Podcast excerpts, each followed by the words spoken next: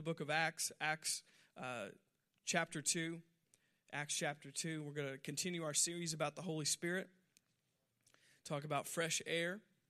So uh, we're going to start in Acts in chapter 2 and verse 1, probably one of the most familiar scriptures pertaining to the Holy Spirit. Probably one of the most familiar scriptures for those of us who have been in a charismatic or Pentecostal church. Acts 2, and so we're going to read there starting in verse 1. Acts 2 and verse 1. It says, When the day of Pentecost had fully come, they were all with one accord and in one place. How many know that's what we're doing today? We're all in one accord. Amen. Amen. Okay. Because that's your decision whether you're in accord or not, not mine. So uh, we're all in one accord and we're all in one place. We're at 4224 Mel Smith Road, New Albany, Indiana, Church on the Rock. We are here in one place. And so these early disciples were in one place. They were in an upper room uh, when this happened in the Middle East, and they were locked away in an upper room, 120 of them. So there's 120 disciples that were waiting for the Holy Spirit. It said when the day of Pentecost had fully come, they were all in one accord and in one place. And suddenly there came a sound from heaven as a rushing mighty wind and it filled the house where they were sitting.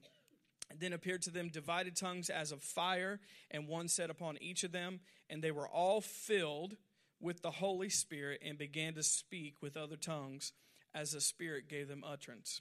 Notice that they were all filled with the Holy Spirit. They were all filled with the Holy Spirit. Now let's jump down to uh, same chapter, Acts chapter 2, but let's jump down to verse 38. So, the quick version of this is that after the Holy Spirit was poured out, the early disciples uh, unlocked the door, went out of the room, and started speaking in tongues, but it wasn't necessarily a tongue that is unknown, it was actually tongues that were known. And they started speaking in tongues, and they were actually speaking in other people's languages because at that time, in Jerusalem, there was people from all over the known world, every different kind of background you could imagine. And so they were speaking in the people's tongues that were from different parts of the world. And what they were speaking to them was about the good news of Jesus. And so they thought they were just praying in tongues and speaking something they didn't know, but actually the hearers heard it in their own language, in their own tongues. And they were like, How in the world did these 120 people know all these languages? They're not really educated people, they don't know this. And then Peter got up and preached on what was happening. And he said in the book of Joel that it was prophesied, now the book of Joel is in the Old Testament, that it would be prophesied that he would pour out his spirit upon all flesh. Now I know you're listening, but you need to respond and listen at the same time. Because it kind of implies that when you're talking about the Holy Spirit in Pentecost that there's going to be some response together. Okay. So, um, they were all in this upper room. They came out. Peter preached, and he said, In the book of Joel, this was prophesied, guys. And most of the people knew about the book of Joel because they were good Jewish people. They studied the Old Testament. And he said, This is that that was prophesied that his spirit would be poured out upon all flesh. And that's what these 120 people are doing. They're not drunk with wine, they're not crazy, they're just filled with the Holy Spirit, which was prophesied from your own Bible that you read, because the, the only Bible they had at that time was just the Old Testament. And he said, It's in your own book, it's in the book of Joel. And then he goes on, and this is what he says at the end of his uh, sermon he preached. Peter preached this sermon. It says in Acts 2 and verse 38 Peter said to them, Repent and let every one of you be baptized in the name of Jesus Christ for the remission of sins, and you shall receive the gift of the Holy Spirit. Notice that you will receive the gift of the Holy Spirit. The Holy Spirit's a gift. In verse 39, and notice what it says For the promise is to you and to your children and to all who are far off, as many as the Lord our God will call. So, what he's saying here is it's not just for you guys. It's for you, but it's for your children. It's for your children's children. It's for every generation after this. And he says it's for everybody that God will call, even in the future. Even in 2017, in New Albany, Indiana, at Church on the Rock, this verse still applies. This is not a one time event that happened. He says, no, this gift of the Holy Spirit is for you, but it's for all that God will call in the future too. That's what it says. Now, some people don't agree with that, but that's what the Bible says. Some people said this was a one time event. It only happened with the apostles. Then, after they died off, it will never happen again. But that's not true. Because he said it's for not just you, it's for your children, your children's children, and all who are far off. So, if you're taking notes today, the title of my message is The Power of Pentecost. The Power of Pentecost. Can I get amen as we get going here? The power of Pentecost. Now, we're talking about the Holy Spirit. Once again, we're talking about the Holy Spirit today. Now, uh, we mentioned this the past couple weeks, but I want to say a few things um, about this kind of introduct, introduction to this message. The reason we talk about this is number one, the reason we share messages and, and sermon series about this is because the Holy Spirit is so important to your life, but a lot of times a lot of people don't talk about it so you wouldn't know that. That's why we have services and we talk about the importance of the Holy Spirit. My job is to tell you how amazing the Holy Spirit is, how good He is, how much He wants to be your best friend, how much He wants to be your helper, how much He wants to do in your life. But if we never talk about it, you will never know that. And you will never have faith for it if we never mention Him. And a lot of churches don't mention Him because they're scared of Him. They don't really understand why the Holy Spirit came. Who is He? Let me tell you, the Holy Spirit is a person. He's not just a force. He's not just a feeling. He's not just falling out in a service. He's not just tongues. He's a person. And He is God. Just as the Father is God, just as the Son is God, the Spirit is God. They are three, but yet three in one. And so we see that the Holy Spirit is probably the part of the Trinity that's least talked about, but actually the most important to your life and my life because the time and age we live is the age of the Holy Spirit. The Father's in heaven, the Son is in heaven, but the Spirit of God is on the earth. So that's why the enemy will try to cloud and hide our view of how important the Holy Spirit is. Or, like we mentioned in the past few weeks, or he'll make him seem so weird and so uh, strange that you don't want to have anything to do with him or a church that believes in him. Come on now, somebody. And so that's another reason we're talking about this because we want to clear up fear and misconceptions about the Holy Spirit. Because if you're afraid of him, you can't receive of him. If you're afraid of him, you can't really take advantage of that friendship that you should have with the Holy Spirit. And there's a lot of misconceptions about him because there's been a lot of weird experiences happen in church. And a lot of people in the church and even out of the church think the Holy Spirit's weird because of people, not because of Him. Because people have been strange, people have been weird, people have done stuff in the name of the Holy Spirit made me do it. The Holy Spirit came on me and I couldn't help it. The Holy Spirit made me interrupt the service. The Holy Spirit made me say something weird to you. The Holy Spirit made me prophesy, but it was just bad pizza the night before. Now, the thing is, a lot of you know better because you've been in a church like this. We've seen the real. So when the fake shows up, we're like, all right, ushers, get them out of here, please. Somebody. Brother Les, where's your dart gun when we need it? We need you to just take care of this and quietly escort them out of the service. Because a lot of you in here, let's be honest, you know better. You've seen the real. So when somebody tries to act goofy, you're just like, all right, get out of here. We love you, but don't let the door hit you on the way out. But a lot of times, those people will promise you, Holy Ghost made me do it. And they turn people off from the things of God. If what you're doing in service turns people off from God, it's not from God. If your worship dis- disrupts the service, it's not from God. If the prophecy you think you, you gave doesn't help people, and makes them have question marks in their mind and they feel uncomfortable, it's not from God. If it's from the Holy Spirit, it's going to draw you to Him, not away from Him. All right, we need to get going here. This is just, I'm right here on my, my sermon. But we want to talk about this because we need to clear up fear and misconceptions in the church and really out of the church because a lot of people that don't even go to church know about the Holy Spirit because they've seen TV, they've seen movies. And trust me, they're never in the good light when they're on TV and on movies. They get the weirdest person they can find. So we want to clear up fear and misconceptions because in reality, the Holy Spirit, He don't want to hurt you. He wants to help you. He's your helper. He's the most important person really in your life. He should be. And so uh, we're going to talk about this today the power of Pentecost. The power of Pentecost.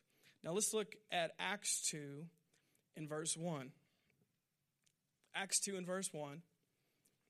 It said, When the day of Pentecost had fully come, they were all with one accord and in one place. Notice that when the day of Pentecost had fully come, they were all with one accord and in one place.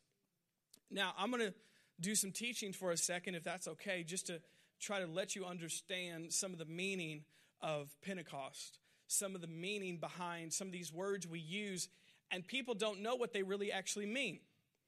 Let me start with two different things. Now, churches like ours, people would say that we're charismatic. It's true. Or they would say we're Pentecostal. Now, they use those two words, and once again, a lot of people, because they've seen strange stuff, those two words can throw people off. What kind of church are you? If you say charismatic Pentecostal, some people just run. They haven't even been here. They don't even know what we're like. But if you just say that, they're expecting something to be crazy and wild. Now, we're going to respond. I mean, we're not going to sit there like it's a boring service like some other churches do, but I mean, nobody's hanging from the chandeliers. We don't have any really. So, yeah, so nobody can hang on them. But you hear these words charismatic Pentecostal, charismatic Pentecostal. Now, I would, and we are Pentecostal, but I would say I've seen some real Pentecostals and we aren't Pentecostal. Can I get amen in the church? No, we ain't Pentecostals. I mean, I saw y'all's worship today. You guys were trying, but you all ain't Pentecostal. Pentecostal. Now you're trying, you're spirit filled people, you're charismatic people, but you're not real Pentecostals. Trust me, I will. I can take you to some churches in this community where the real Pentecostals are at. So don't let's not act like we're doing something around here, like we're a Pentecostal church. No, you playing with it. You are playing with it. We would already taken 100 laps by now if we were really Pentecostal. Come on now, somebody. I wouldn't even be able to talk. You would have done shouted me down before uh, at the beginning of the message. Trust, just trust me on that. Before you think that you're just stepping out into the spirit filled life and that you're really expressive and Pentecostal, no, you're not. You're not. Trust me. Okay, so these two words, where do they come from? Let's just clear this up. So, charismatic comes from the word charisma. And the, really, the, the definition of that in the Greek, if you read your Bible, when it uses a lot of times the word gift or grace, it is that word in the Greek. And when it talks about, let's just say, the Holy Spirit in the New Testament, when it talks about the gifts of the Spirit, it uses that same word. So, really, this word charismatic or charisma, all it means is a grace or a gift. And when somebody's charismatic, it means they believe in the grace or the gifts of the Holy Spirit. Was that weird? No. Okay. That's the definition of it. A lot of people are afraid of it. Charismatic, charismania. Oh my gosh, scary. All it means is you believe in the grace and the gifts of the Holy Spirit, like every believer should. so that's the first definition. So a lot of times, if you see the word grace or gift, the real word in the Greek is that charisma or charisma. So, secondly, Pentecostal. You ready for this? Now, I, I, people say that they're Pentecostal, and it's become a denomination or many denominations, and it's actually a day or a feast in the Bible. It, it's not something strange, it's not something weird but they say that they're Pentecostal because they believe in this experience of being spirit filled. But in reality, the real word Pentecost, it means 50. Strange, isn't it? Spooky. 50. It means 50, guys, Pentecost. It didn't say pentagram, it said Pentecost. Pentecost. It means 50. And so uh, when people say they're Pentecostal, basically what they're saying is they believe in the same experience that these people had on the day of Pentecost. So they're Pentecostal. Now, people have made it into something more than that in denominations, but it means that they believe in that experience, the spirit filled life. They're Pentecostal. And the real definition, once again, it means 50. Now, I'm going to explain what that means here in a second. So, uh, we want to share a couple things about Pentecost because we're talking about the power of Pentecost. What does it mean? What is it for? And uh, probably, hopefully, bring some clarity today to you. So, in the Old Testament, the Old Covenant, there was seven feasts in Israel. Everybody say seven. Now we know seven is the number of completion. Seven feasts in Israel. And man, I feel like John Hagee today. I need a board up here with uh, four horsemen, a dead rat, and uh, a Bible. You guys don't like John Hagee jokes around here? I love the man. I respect him. I'm just saying, I need a big board that's painted by somebody saying, okay, this is what this feast means pertaining to Revelation. We're all going to hell, giving praise and glory. I was just a short version of his message. No, I respect him. I love John Hagee, a smart man. So there's seven feasts in Israel, seven feasts in the Old Testament. Now, these feasts, uh, the simplest version of this, they were parties. God told his people, I want you to have a party at least seven times a year. That's what he said. I'm not making this up. God said, I want you to have a party at least seven times a year and remember how good I've been to you. And remember where I brought you out of. And remember what I've done for you. And so every time you have one of these feasts, you will dance, you will party. Of course, if it's a feast, you go eat some good food and you're going to have a good time. And what did they do? In all these seven different feasts, they celebrated the goodness of God. And God said, This is not optional. I command you seven times a year. They're in different parts of the year. If you look at the calendar, seven different times of the year, you will celebrate me and have a party. Isn't that good? God's into having parties. He, he scheduled seven on your calendar to have a party, seven different ones. And some of these lasted not just a day, some can last weeks. Parties. All in. All right. I guess all you guys are going to have to quit your jobs here soon if we're going to party like that. So, there were seven different feasts, seven different times a year, and all these different times they would feast, they would eat, they would drink, they would be merry, they would dance, they would have a good time, and all were significant and all were based off of different events that have happened in the history of Israel. So there's different ones that are talked about in the Bible. Now I want to talk about two of them. And you follow me so far. We're going to talk about Passover and Pentecost. Passover and Pentecost. Everybody say, everybody say Passover? Passover. Pentecost. So there's there's a couple that are kind of more significant than the rest. They're all important, but there's a couple that are more significant because uh, people know about them more and they're kind of bigger celebrations. So Passover and Pentecost are two of the main ones. Passover and Pentecost. Now, you with me today? Before we talk about what Passover means, let me share this. Jesus said, I didn't come to abolish the law, I came to fulfill it. You realize everything in the Old Testament is connected to something in the New Testament.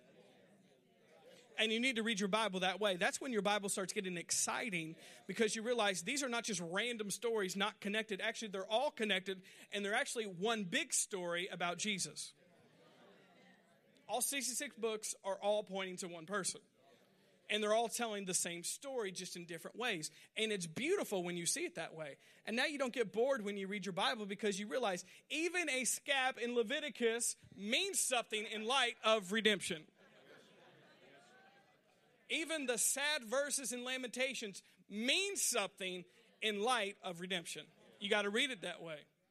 And then your Bible will come alive because you realize, let's just take a book of Lamentations, for example. There's, there's not a lot you can receive out of that other than sackcloth and ashes, and just let me get some more tissues and watch the Hallmark channel with some Haagen Dazs.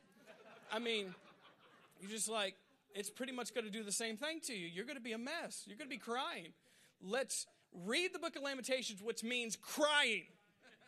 That's right. But see, even in the book of Lamentations, follow me here, even in the book of Lamentations is the verse, Your mercies are new every morning. That's a refrigerator scripture. That's in Lamentations. So you could read through the whole book and not see it, but look, there's there's hope in there. There there's a bigger story being told in all the books of the Bible. Now you didn't know you were going to Portland Bible College this morning, but God bless you for going. So every book in the Bible, every story is pointing to something bigger than just that. So Jesus said, I didn't come to abolish it, I came to fulfill it. There is over 300 prophecies in the Old Testament talking about Jesus. He didn't come to abolish those things, he came to fulfill them. Every feast that is celebrated in the Jewish community still today are pointing to Jesus. And he is the fulfillment of even those feasts in Israel. And you know what? They still celebrate those today. Jewish people still celebrate all these feasts today in this country and, and all around the world. So, Passover and Pentecost. In Romans 15 and verse 4, it says, that the Old Testament is written for our learning. You can learn something from it if you want to. It's not boring, it's not dull. If you read it, notice in light of the bigger story and the bigger picture, which is Jesus. It's all trying to say something to you. It all fits together, it all ties together. But the point is this most people will not be willing to study the Bible long enough to make it all fit together. All right most people won't give enough effort to make this story all fit together and make sense because they're too lazy when it comes to their Bible. They just want to read it for face value and just pick out one refrigerator scripture and quote it for the day. Now, that will help you, but there's so much more and you're missing it. It's kind of like this you know, you could go into certain parts of the world and you could find gold on the ground. You could find jewels on the ground in some areas of the world. But you know what? You can read your Bible like that. You're going to get something reading it. But if you want the big jewels and the real gold, you're going to have to dig a little bit. You're going to have to get the ex- excavator out, and you're going to have to get the shovel out, and you're going to have to get a concordance out, and you're going to have to read some and listen some if you really want the good stuff. Isn't that true? You get something on the surface level, but if you really want to get something out of the Bible, you've got to dig some. You've got to do some work and it will always pay off and always be worth it. So most people aren't willing to take the time and effort to make the whole Bible fit together because it does. It all ties together. It all makes sense in light of Jesus. But a lot of times we're not willing to do that. And I tell you, once you start that, it gets addicting in a good way because you want to know more, you want to find out more. All right, that was all free. Hopefully, that was an encouragement to read your Bible. So, there is seven different feasts. Two of them we're going to talk about Passover and Pentecost. Now, Passover is the time, and actually the time that Jesus died. Jesus died during Passover. Because Passover is pointing to Jesus. It makes sense. Now, let me give you what happened in the Old Testament in Passover. How many know who Moses is? Ever seen the movie Ten Commandments? Or Prince of Egypt? Okay. So, a lot of you know who Moses is. Moses was in the Bible. Moses was born to free God's children from slavery. They were in Egypt for over 400 years, enslaved by Pharaoh in a land that God didn't want them to be in that land. And God sent Moses to be a deliverer of God's people. Now, Moses is a type of Jesus. Just like God sent Jesus to be a deliverer for his people and bring them out of slavery and bondage to not Egypt, but to Satan and the world. So what happened is there was 10 different plagues that happened and God said through Moses, "Let my people go." Everybody remember that? There's 10 different plagues, and every time he would say, Let my people go. And the Pharaoh would say, No, I'm not going to do it. And he said, All right, you're going to get frogs today. Let my people go. No, all right, you're going to get mosquitoes in your bed. And it went on and on and on and on. And there was 10 different plagues that happened. And finally, Pharaoh got so fed up with this, as would anybody, that he said, All right, Moses, I'm going to let you go. I'm going to let your people go. And before he did that, there was one last one that made him really change his mind. And the last one was the death of the firstborn son. The death of the firstborn son. And Pharaoh's son died in that plague. But there was something that happened during that plague, and just like the other plagues, God's people were protected from those plagues. Because we're in the world, but we're not of the world. And they were protected. And they said it would be dark in Egypt. Come on now, somebody. Where, where the Pentecostals at? But it would be light where God's people were living. They would have plagues over here, but then they would have peace where God's people were. During that whole period of time, when those plagues were happening, they weren't happening to Israel, they were only happening to Egypt. So, I'm getting stirred up. You're going to make me keep digging here. Let's get the shovel out, start digging. Digging for some gold. So, the last plague was the firstborn son, and Pharaoh's son died in that plague. But something happened during that plague. They said that uh, an angel of death, now that's not from God, that's from the enemy, not a good angel, a bad angel. The angel of death would come, come over this whole area and the firstborn son would be killed. But Moses was instructed by God to kill a lamb, to kill that lamb, to eat the lamb, but to keep the blood. And what they were told to do was this. Now, how many know Jesus is the Lamb of God?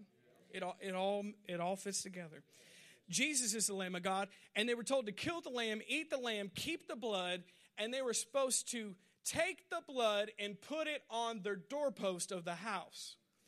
For every house in Israel, every house of God's people, they were supposed to take the blood of the lamb and put it on their house. And what the instructions were sounded like this When the angel of death comes to kill the firstborn son, they won't come to the houses that have the blood on them. And what they used the word, they said the angel of death will pass over. Now that's the feast of Passover. But how many know that's pointing to a different Passover, not just that Passover? that Jesus was the Lamb. And we, when we apply the blood of Jesus to our life, the angel of death, the enemy, the world has to pass over. Pass over. And that's the feast of Passover. Come on, are you picking up what I'm laying down so far today? The feast of Passover. And the feast of Passover, you could write this down, is salvation. Is salvation. It's pointing to salvation, us receiving what the blood does for us. What happens when we receive what the blood of Jesus does for us? We receive salvation. But there's a secondary feast called Pentecost. Pentecost. And it says in Acts 2 and verse 1 when the day of Pentecost, notice, had fully come, they were all with one accord and in one place. They were all with one accord and in one place. Now, the reason Pentecost means 50 is this there's 50 days from Passover to Pentecost. Not spooky, that makes perfect sense. There's 50 days from Passover to Pentecost. That's why it's called Pentecost. It means 50. So 50 days after Passover, they celebrate Passover, they celebrate Pentecost. Now Jesus told his disciples after he left the earth, he told his disciples, I want you to wait for the day of Pentecost to come and I want you to wait for the Holy Spirit to be poured out because you can't do it by yourself. Because you can't make a difference. You can't heal anybody. You can't save anybody. You can't deliver anybody. You can't have any power in your life apart from the Holy Spirit. So you need to wait in Jerusalem till the Holy Spirit is poured out. And notice he's not poured out on a random day, he's poured out on the day of Pentecost. Now, you follow me so far? Okay, stay with me. So, the day of Pentecost, 50 days after Passover, 50 days after we celebrate Passover, is Pentecost. And they celebrate Pentecost. In the Old Testament, they celebrated when Moses got the law of God on Mount Sinai from God. They celebrate when he came back with the Ten Commandments. That's what Pentecost is all about. So that's what they celebrate in the Old Testament. When they celebrate Pentecost today, they're celebrating when God gave Moses the law and brought it down. Like in the Ten Commandments, he brought the law down, he smashed it, he was getting ticked, people were acting wild, worshiping a, a calf that was made out of gold. They celebrate even that feast when God gave the law. Now let's look over at 2 Corinthians 3. Because you're going to start shouting in a second. I'm not going to be able to control you. 2 Corinthians 3. 2 Corinthians 3. And we're going to read here in verse 2. 2 Corinthians 3 and verse 2. You guys follow me so far this morning. 2 Corinthians 3 and verse 2, it says, You are a, an epistle written on our hearts, known and read by all men. 2 Corinthians 3. And notice the next verse, 3 and 3. Clearly, you are an epistle of Christ, ministered by us, written not with ink, by the, or not with ink, but by the Spirit of the living God. Not on tablets of stone, but on tablets of flesh, that is of the heart. Let's jump down to verse 6. Who has also made us sufficient as ministers of the new covenant, not of the letter, but of the Spirit. For the letter kills, but the Spirit gives life.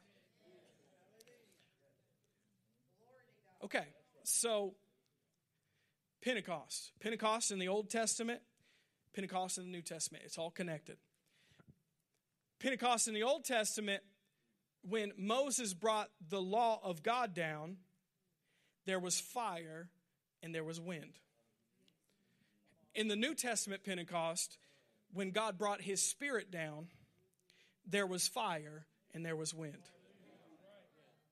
Now, that's just the first. We're getting going here. Another thing that happened on the day of Pentecost in the Old Testament was this the law of God was written on stone.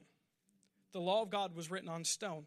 But in the new covenant, on the day of Pentecost, the law of God was written on our hearts by his Spirit. So in the Old Testament day of Pentecost, we received the law, but in the new covenant, we received the giver of the law. So now I don't just do things because I have to do it, I do things because I want to do it because the lawgiver's on the inside of me. So I couldn't, I don't need to see the Ten Commandments the rest of my life. God bless them because the giver of those lives on the inside of me now. And you realize if you get in a situation and you don't even have a Bible next to you or near you and you can't even recall anything, you can still make the right decision because the Holy Spirit, the giver of that, lives on the inside of you. So now every decision we, we make, we, yes, we still go to the Word of God to look, but we don't want have to be frantically looking through here because the giver of that's on the inside of us. So in the old covenant on the day of Pentecost, God put his law on tablets of stone, but in this new covenant, he puts it on your heart. Big difference. He puts it on your heart by his spirit because the spirit of God's living in us. Notice what else happened on the day of Pentecost in the Old Testament. On the day of Pentecost in the Old Testament, when Moses came down with the law of God in his hand, we just mentioned it. Everybody was freaking out, having a party, not a good party, um, and they were worshiping a golden calf. Now, how dumb do you have to be when you've seen God deliver you out of Egypt, bring you through the Red Sea, take you all the way almost to the promised land? And then just because Moses leaves a few days, you decide, oh, you know, let's just make a golden calf and start worshiping it. How does that make sense? No, you already know the true and living God. Why? I mean, look what boredom does to people. I'm kind of bored. Let's just all gather our gold up and start worshiping it. That sounds good. All right, that's why you need to give your kids something to do this summer. All right, you're welcome, parents. Boredom doesn't produce anything good. So, he came down with the law of God, and they were, I was about to say worshiping. They're not worshiping the right things. They were having a party, but not a right party. So when he came down with the law of God, this is what happened. It says that the earth opened up, it's all in your Bible. The earth opened up, and 3,000 people died that day. The judgment they received instantly because the law of God. But notice what happens in the New Testament. When the Spirit of God comes down, who's not full of judgment like the law, but is full of mercy and grace, it says that 3,000 people were born again on the first day of the church. It all fits together. I'm just giving you three right now. There's a lot more than this than we could say. Why? Because it's all pointing to something bigger. So the day of Pentecost is not just a, a day, it's not just a denomination, it means so much more. It's so much bigger than people let it on to be. It's significant. It's pointing back to the feast in the old covenant and it's being fulfilled in the new covenant. And that's why it says in first or second Corinthians 3 and verse 6, notice the letter or the law kills, but the spirit gives life. Because notice when the law of God came down and those people weren't right with God, what happened? Judgment, and they instantly died. But you know what happens in the new covenant? The Spirit of God comes on the inside of us, makes us new, makes us holy, makes us clean, and brings us alive. So 3,000 people got saved and brought to life on the first day of the church. So the power of Pentecost, you guys getting something today? So all these different feasts point to something in the future. They're significant. So Passover is for salvation. I would say Pentecost is power to make a difference. Pentecost is power to make a difference. Now let's look back at Acts 2. I appreciate you guys listening today. Got a couple more things we want to say before we're done. In Acts 2 and verse 1. Acts 2 and verse 1, it says, Notice, when the day of Pentecost had fully come, they were all with one accord and in one place. I love it. It says, Notice, when the day of Pentecost had fully come. Why? Because they've had Pentecost for thousands of years, celebrating it. But he's saying, no, all those Pentecost feasts and celebrations were pointing to this day. And that's why he says, when the day of Pentecost fully came in all its fullness, and when the day of Pentecost was being fulfilled this day. They were all with one accord and all in one place. And suddenly there came a sound from heaven like a rushing mighty wind, filled the house as they were sitting. And there appeared to them divided tongues as of fire that set upon each of them. And they were all filled with the Holy Spirit and began to speak with other tongues as the Spirit gave them utterance. I'm going to talk about a, a couple more things before we close. Are you okay with that? Still awake? Still alive? Still glad you're here. So, the Holy Spirit, He empowers us to do certain things, and we're going to talk about a couple of those. So, we're going to talk about three different things. First of all, we want to talk about the Holy Spirit empowers you to live supernaturally. The Holy Spirit empowers you to live supernaturally. Let's look at 1 Corinthians 2. 1 Corinthians 2, and we'll read there in a moment. The Holy Spirit empowers you to live supernaturally. Now, let me tell you what that means. You, as believers in Jesus, are not supposed to live a normal, natural life. A lot of Christians sell themselves short by leading a normal, natural, average, mediocre life when God has called you to do the complete opposite of that. And He gave you the Holy Spirit to empower you to live supernaturally. That means beyond the natural. That means you're going to stand out. That means you're going to be different because everybody lives in the natural. But the Holy Spirit empowers you to live supernaturally. Jesus in the gospel said this He said, The same works that I do, you will do also. and greater things than this. Greater things than this. And he was talking to his disciples. If you read the book of Acts, read it. The same things that Jesus did, the church were doing in the book of Acts, and greater things. And you see it all through the book of Acts. They were doing these things uh, that were designed and ordained by God. They were healing people, they were delivering people, they were seeing salvations take place, they were walking in the supernatural power of God in the book of Acts, but all throughout the whole New Testament. But notice what started all those things the day of Pentecost. Nobody did anything before then because they were obeying what Jesus said. Jesus said, Don't go into all the world because you can't do it without Him. So I want you to wait in this upstairs upper room for the Holy Spirit because until He comes on you, you can't do what I've called you to do. That's how important He is. And He empowers the church to live supernaturally. That's the difference. I'm not talking bad about any other church, I'm not giving you a name. But a lot of churches will say this they will read the New Testament, they will read what Jesus did, and they'll wonder why they don't have the same results because they don't put an emphasis on the Holy Spirit in their church. They don't believe in Him, they, they're not empowered by Him, and they're wondering why they live a powerless Christian life, if that's even possible, but they do. You'd be shocked. They try.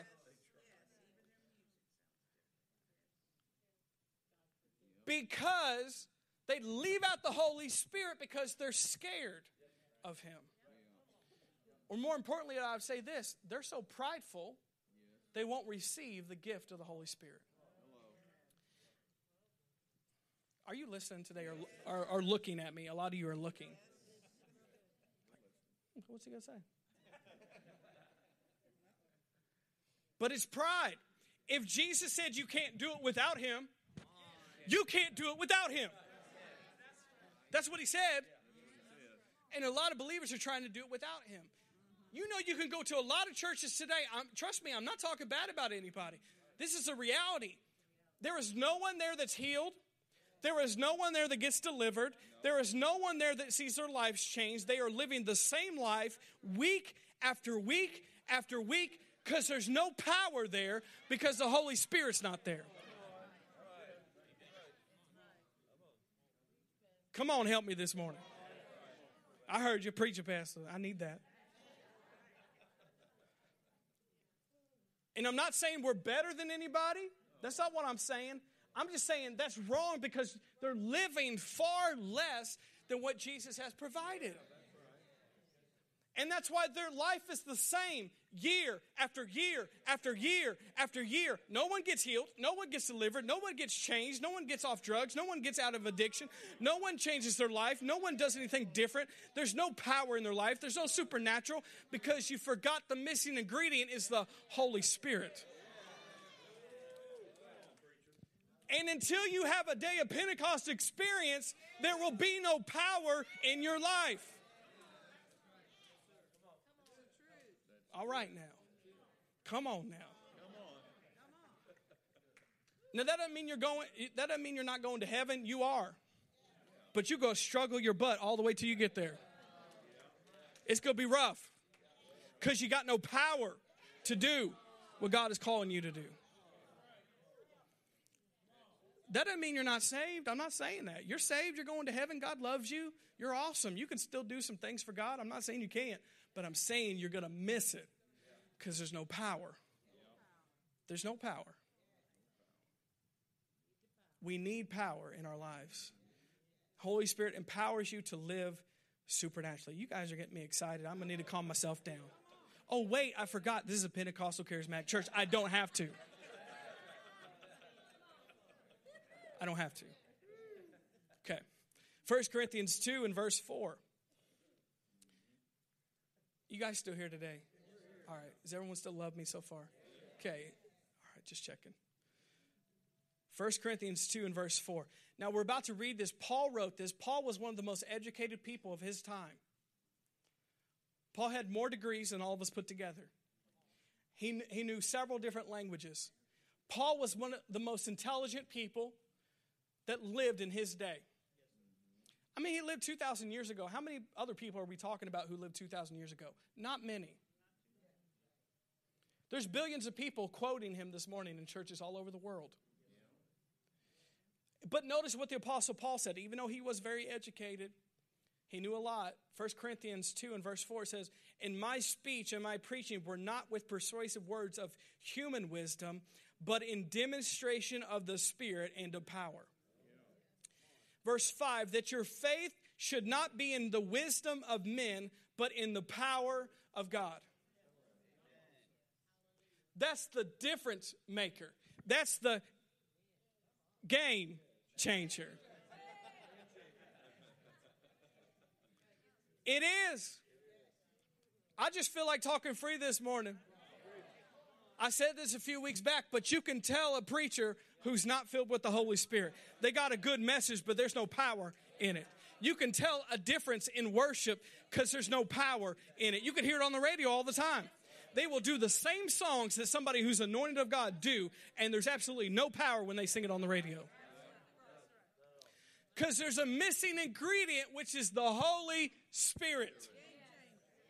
He's the power to do what we can't do on our own strength. He's the power to change lives. He's the power to when our musicianship and our vocals stop, the supernatural goes way beyond that to bring the power of God there.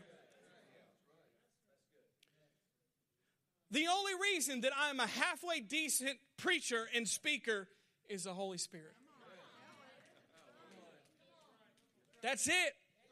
If you looked at my notes, you would laugh at me every Sunday morning. But after 10 years of preaching, yes, I'm not that old, but I've been preaching at least 10 years of my life every week or more. I've understood by now it's not about how good a message I can write. It's not about how many books I can study, and I do that. It's about the Holy Spirit showing up because if He doesn't show up, it's going to be a bad service. You're not going to be happy. I'm not going to be happy. It's going to be a bad experience for both of us if He's not here. How many churches are people doing that? Congregation's not enjoying it. You know the preacher's not enjoying it, reading it, and it's so dry and dead in those buildings.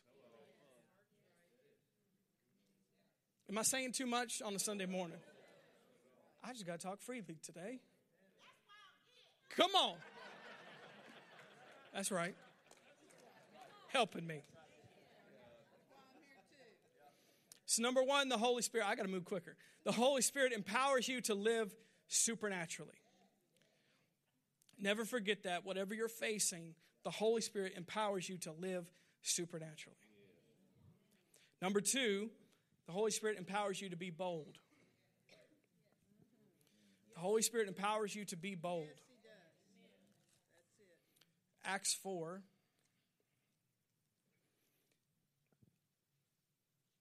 We're going to read there in a moment in Acts 4. The Holy Spirit empowers you to be bold. You know, to give you a little um, context of what I'm saying, the Holy Spirit empowers you to be bold. Realize when the disciples were up in the upper room, 120 of them, they said they were waiting on the Holy Spirit, but they were scared. And you know why they were scared? For good reason. They just killed Jesus on a cross. And so they knew the Roman government is about to kill everybody else who's like Jesus, who believes in Jesus, who's one of his disciples.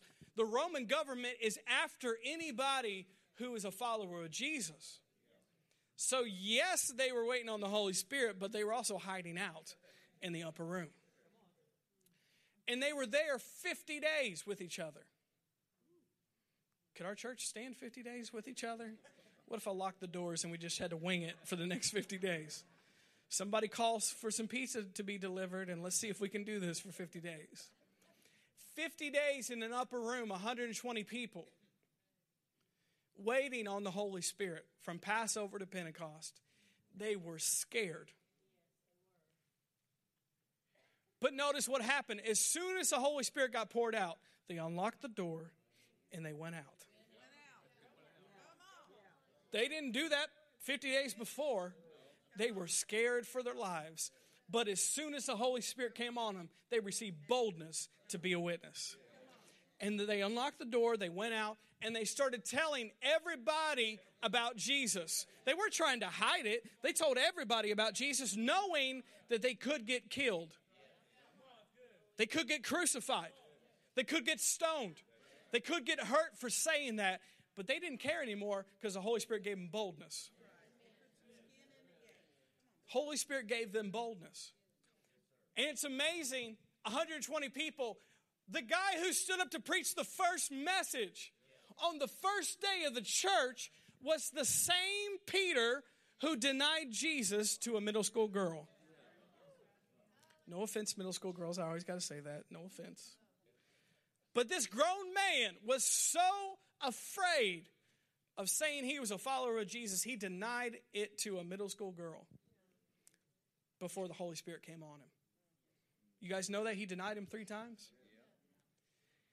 That same Peter, after being filled with the Holy Spirit, boldness came on him and he stood up in front of thousands and thousands of people and proclaimed the good news of the gospel and he didn't water it down he said what he needed to say to the romans to the jewish people and anybody who wanted to hear him and when he did it with boldness 3000 people got saved on the first day of the church.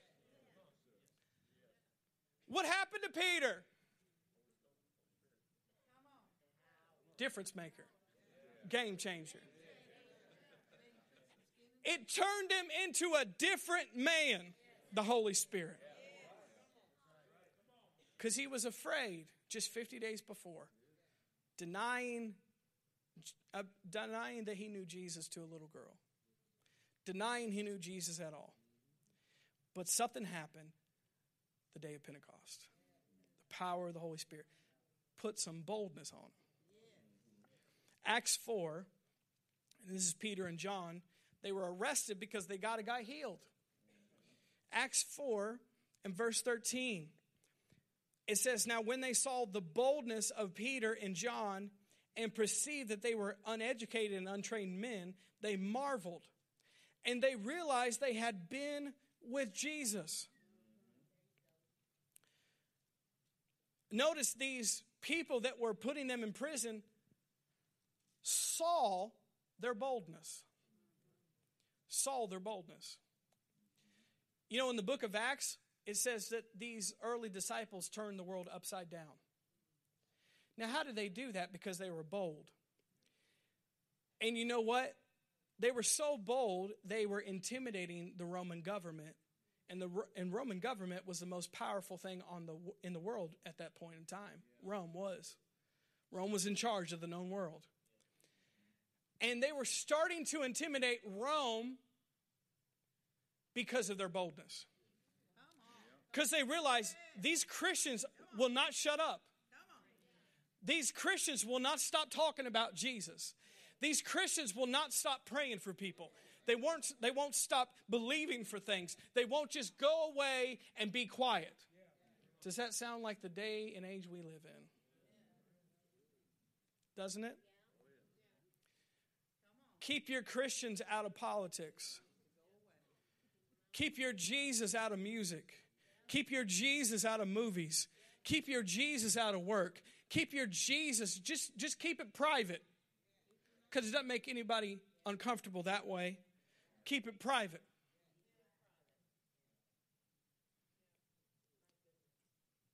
Don't tell anybody about it.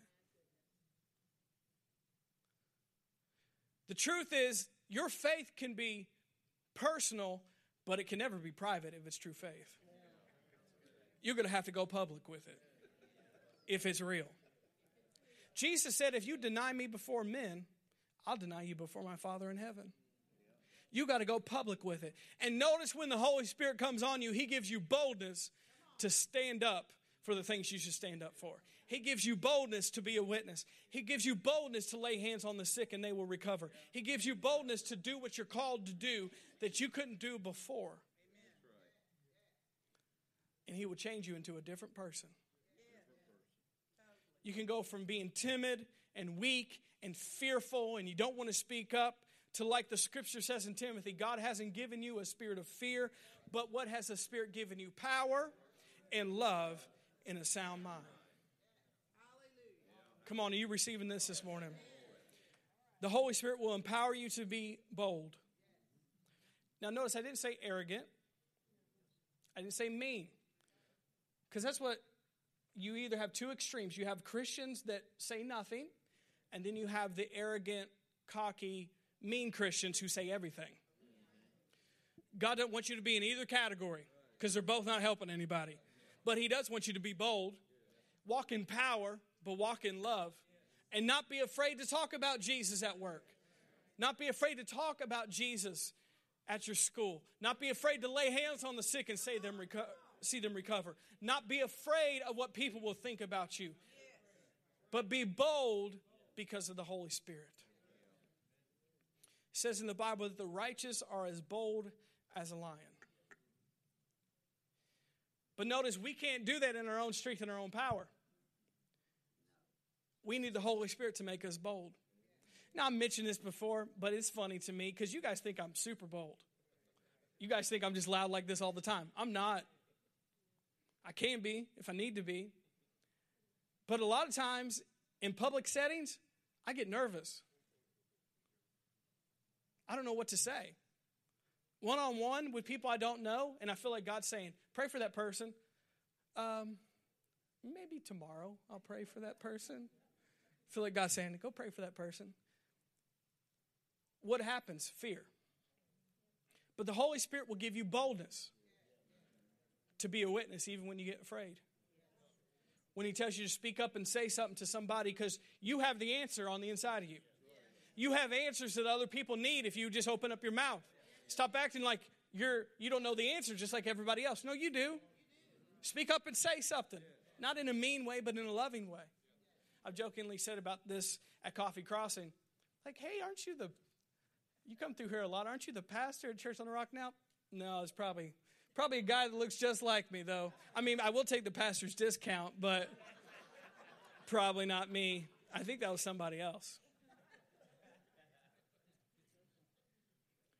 But we can all be like that. We can all be like Peter. Back away from what we should say or what we should do. But notice when the Holy Spirit comes on you, he gives you power to be bold. Lastly, he empowers you to fulfill the mission of God. I appreciate you guys listening to me today.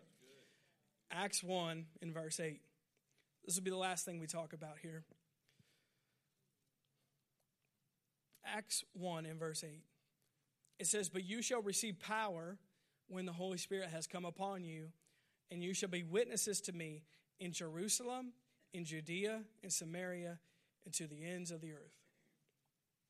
He empowers you to fulfill the mission of God. You know, all of you in here, the call of God on your life fits in with the mission of God. He's not going to call you to something that's opposite from his big plan. Now, let me just simplify it. What is God's plan and mission?